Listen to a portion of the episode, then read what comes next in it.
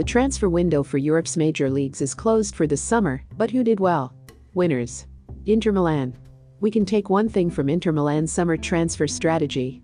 They are deadly serious about ending their decade long wait for a Scudetto. It was a bold enough move to enlist Antonio Conte, such as success with serial champions Juventus, as manager, but their on field activity has made a statement too.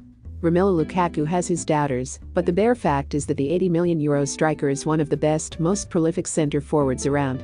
Few centre backs have shut down Champions League attacks as resolutely as Diego Godin over the past decade, while the exciting midfielders Stefano Sensi and Nicolo Barella should push on after joining from Sassuolo and Cagliari.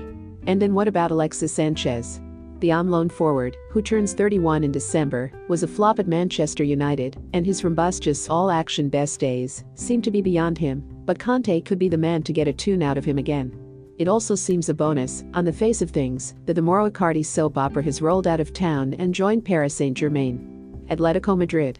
No Antoine Griezmann? No problem.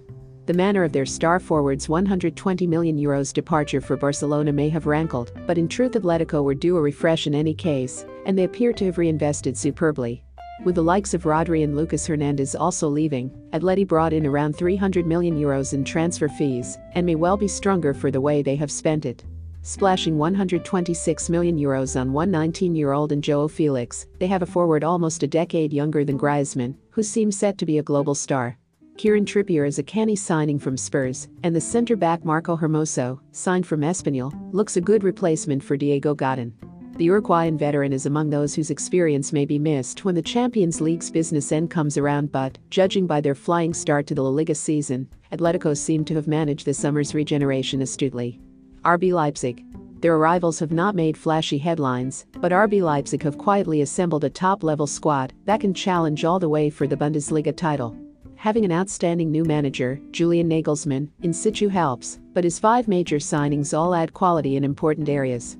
Hannes Wolf and Christopher Nkunku are gifted young midfielders from Red Bull Salzburg and PSG respectively. Ademola Lookman knows the ropes having previously been on loan from Everton and can operate across the front line. Patrick Schick offers another dimension up front, and Ethan Ampadu is one of Chelsea's most exciting young prospects. Leipzig have bolstered an already decent squad and give Nagelsmann the chance to rotate and keep key players fresh. The signs are that they may be able to last the course this time around. Three straight league wins and a kind Champions League group certainly set them up well. Who else should be on the list of winners in the transfer market? Remember to follow Golia by hitting the follow button, and let's get to 1 million followers, and tune in daily for new episodes.